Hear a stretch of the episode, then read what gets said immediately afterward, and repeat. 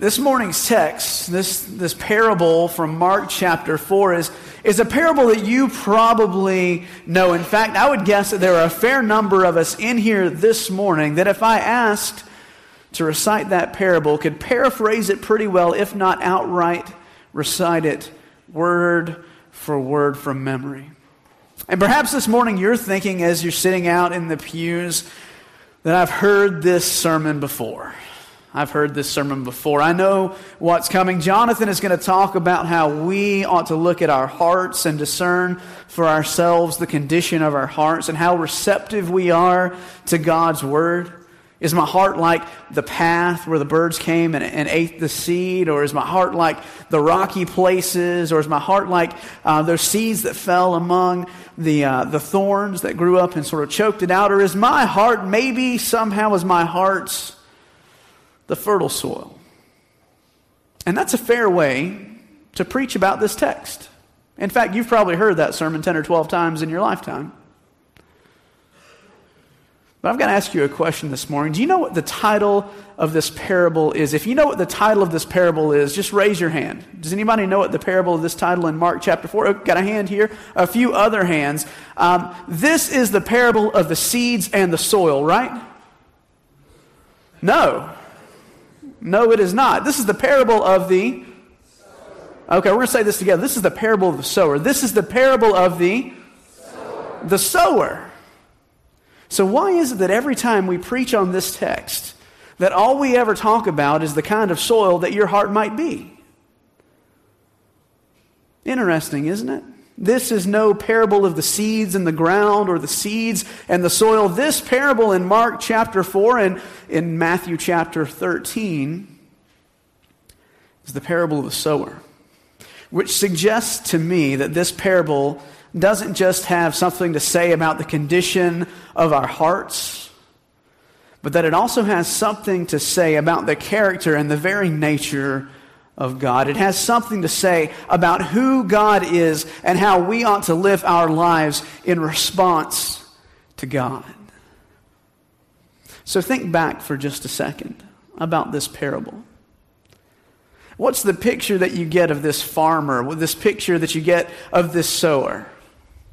He's a little bit unconventional, right? I mean, this farmer, he doesn't just scatter seed on the ground that's been plowed and prepared for planting. This guy, he's sowing seed everywhere. He's throwing seeds out on the road, and he's throwing seeds out into the rocks, and he's throwing seeds down in the ditch, and some of it's landing in the fertile soil, but there's seeds just flying everywhere. I mean, he's throwing it up in the air, and the wind's catching it, and it's blowing everywhere. You can see this, this guy. He's, we might say he's kind of crazy. a little bit unconventional when it comes to scattering seed. I mean, this farmer, he would never make it today. It's too wasteful. Too wasteful. Too wasteful to make it in a world where crops are planted in perfect rows by tractors that are air conditioned and guided by GPS. Oh, some of you know what I'm talking about. Yeah, okay, good, good, good. There's a field across from my house. Uh, we live out on Highway 24, way out past Mill Creek, and um, across the street from our house is this field. And in that field right now are soybeans. And it's amazing.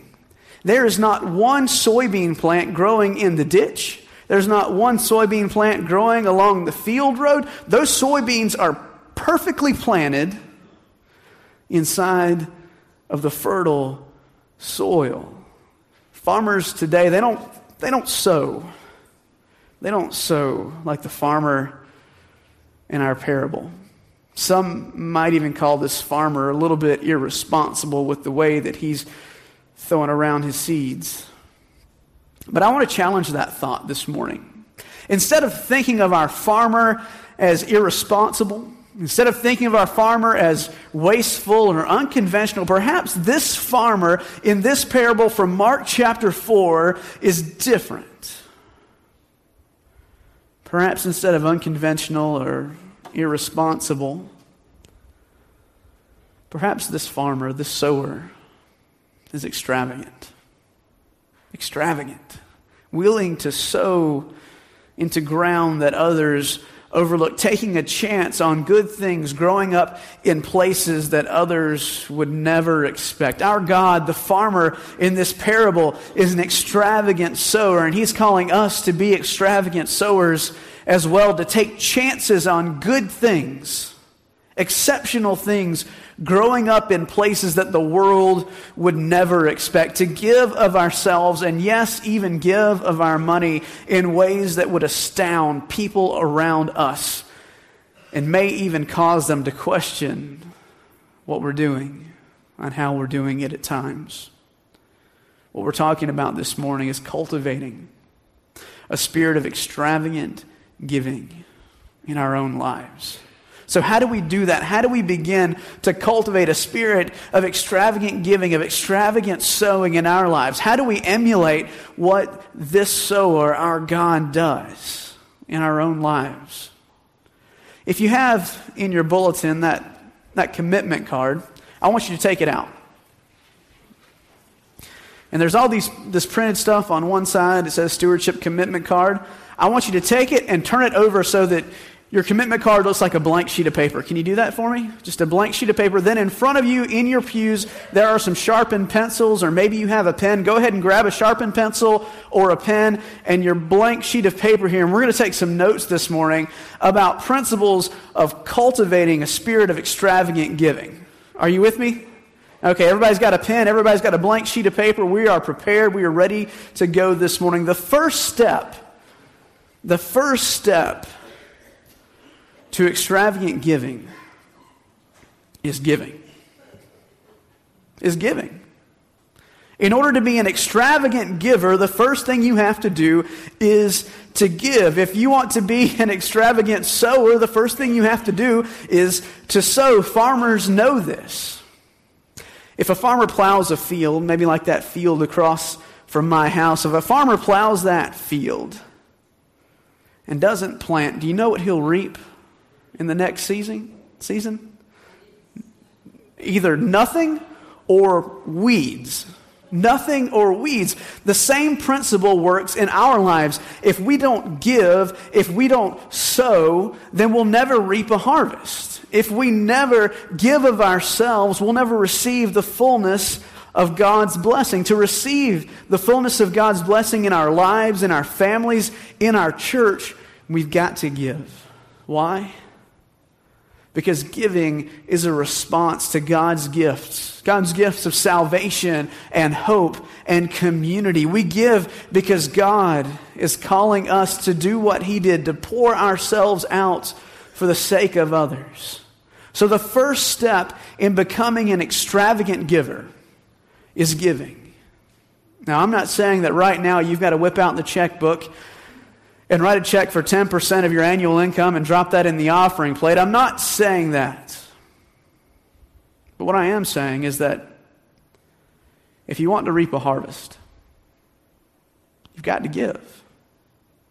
You've got to start somewhere. So whether it's $5 a week or $5,000 a year or $50,000 a year, you've got to start somewhere because giving, giving is our response to God and it shows obedience to God. Our giving in some small way imitates the character of God, imitates the character of God, imitates the extravagance of God. And that's what being a faithful follower of Jesus Christ is all about. It's about conforming our life to the life of God. So to become an extravagant giver, we have to start giving. We have to start somewhere. Maybe it's a dollar, maybe it's five dollars, maybe it's more, but we have to give.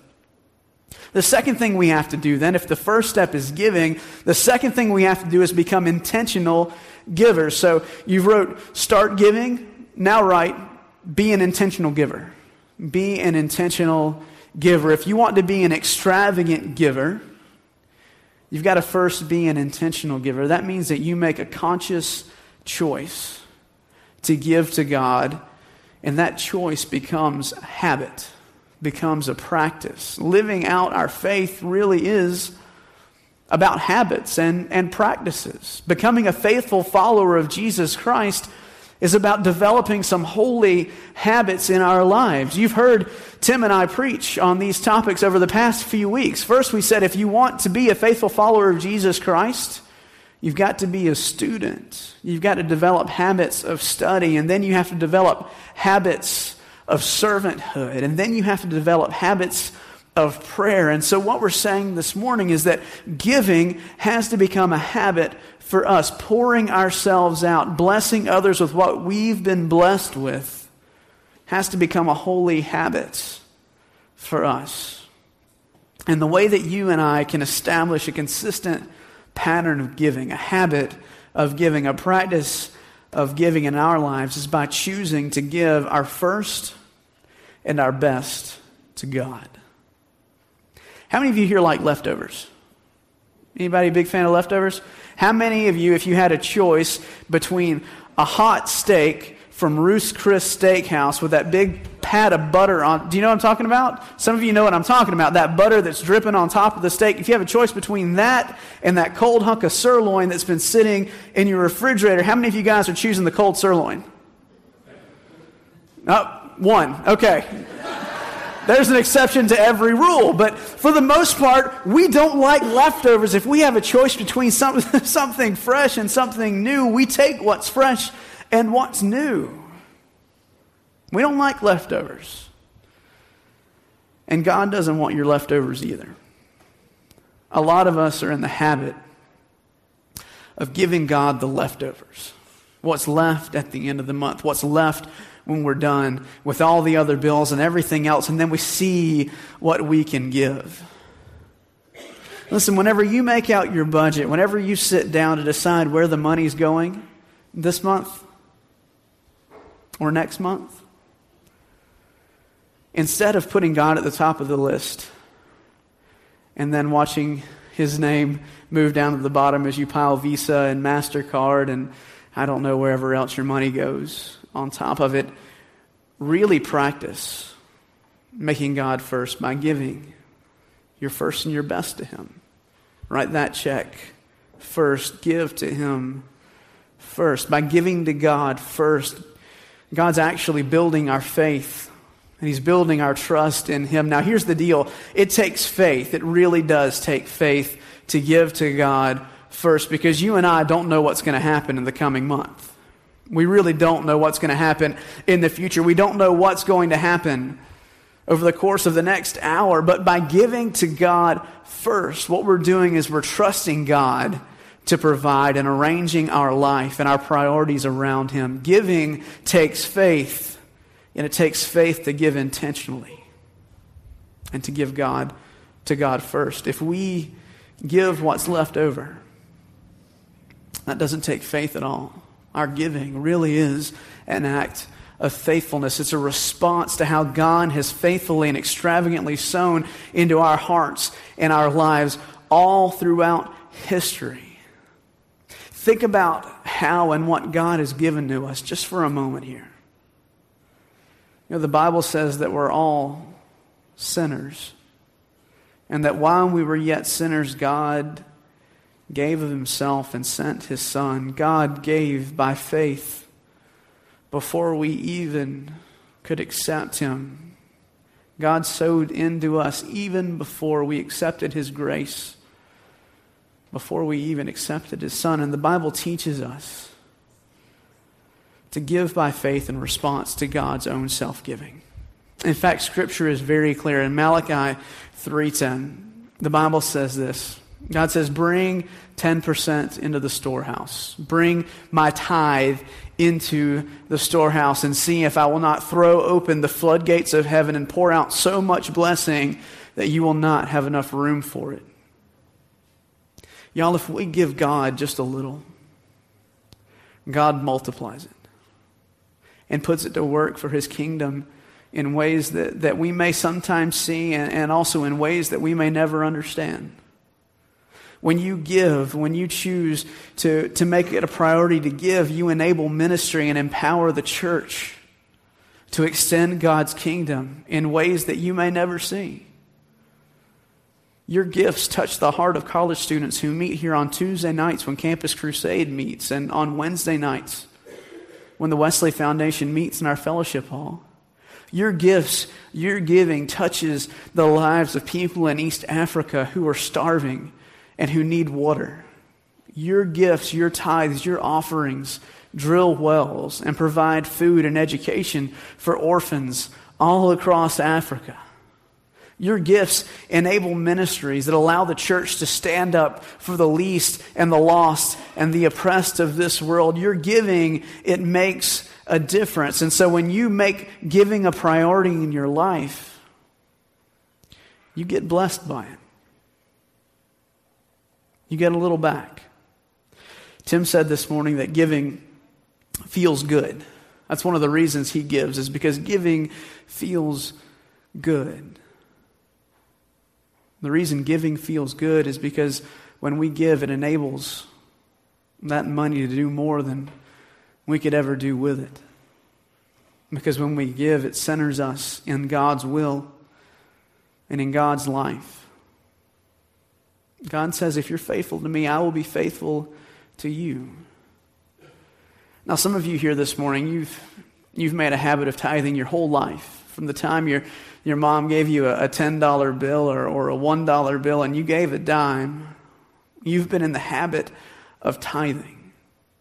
And I want to commend you for that. I want to commend those of you who are here this morning who are already giving, but I also want to challenge you and say, is it possible for you to give more? I mean, what might it look like if our church, instead of just tithing 10%, decided to give 12%, decided to give 14%? What ministries might come up if we choose to give more and more and more? If we find ways to continue to give and to trust God with our abundance?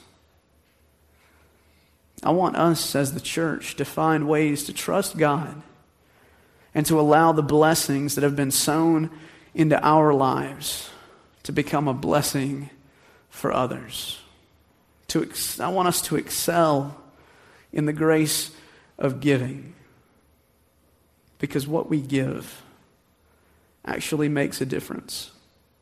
And your choice to give is actually a choice to allow God to have full control of your life. It's a choice to take hold of God's vision for you and for your life. So, to become extravagant givers, the first thing we have to do is give. We've got to do it once before we can do it routinely. And once we do it once, we then have to make it a habit. We have to become intentional givers. So you become a giver, then you become an intentional giver. And as you give more and more and more, as you create margin in your life and space to give, you become an extravagant giver. You can't skip any of the steps. None of us were born extravagant givers. We become extravagant givers. And extravagant givers, extravagant sowers, their gifts yield crops of 30 and 60 and 100 times of what was planted. God is calling us to be extravagant givers. So this morning, I want to challenge you to first take the opportunity to give, become intentional, and then become extravagant. I invite you to take home your commitment card this week. Put it on the refrigerator. Maybe read over your notes from this morning and begin to pray about how you might become more intentional in your giving, how your gift might make a difference for the kingdom of God through Pittman Park and through this community of faith. Take some time this week to consider how you can sow into the ministries of God here and how you can make a difference by choosing to give extravagantly. Who knows, your gift might yield a crop that not only changes a couple lives, but changes our church and, and maybe even changes our world. Let us pray.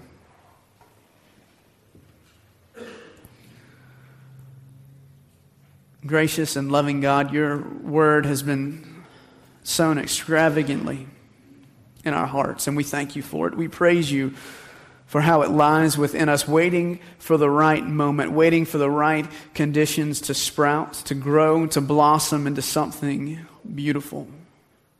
We thank you for how even when the ground seems to all others unfertile and unworthy, that you sow into us anyways. And how, for in the end, when we're willing to give as you have given, that the yield is rich. We pray, O oh God, that we might be a people who are willing to not simply study or serve or pray, but to give you access to our whole lives by giving. We pray, O oh God, that that which you've sown in us, we might sow into the lives of others. We pray this in Christ's name. Amen. This morning, uh, before we sing our closing hymn, we have a very special moment um, here in the life of our church. We have our Haiti mission team, and I'd like to invite you um, to come and stand in front of the altar this morning.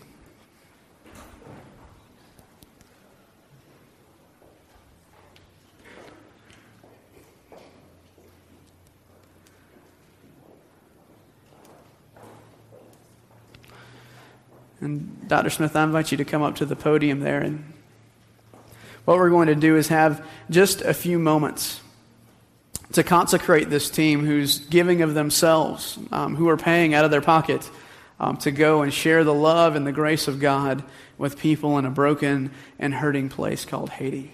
A place um, that many of us can't imagine. A place that's in desperate need, not only of the gospel, but also in desperate need of healing and restoration.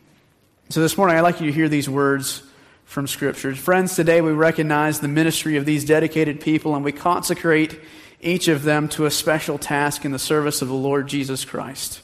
Hear the words of our Lord.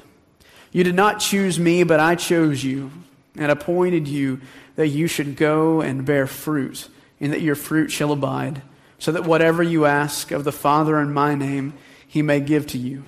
Go therefore and make disciples of all nations, baptizing them in the name of the Father and of the Son and of the Holy Spirit, and teaching them to observe all that I have commanded of you. And lo, I am with you even unto the end of the age.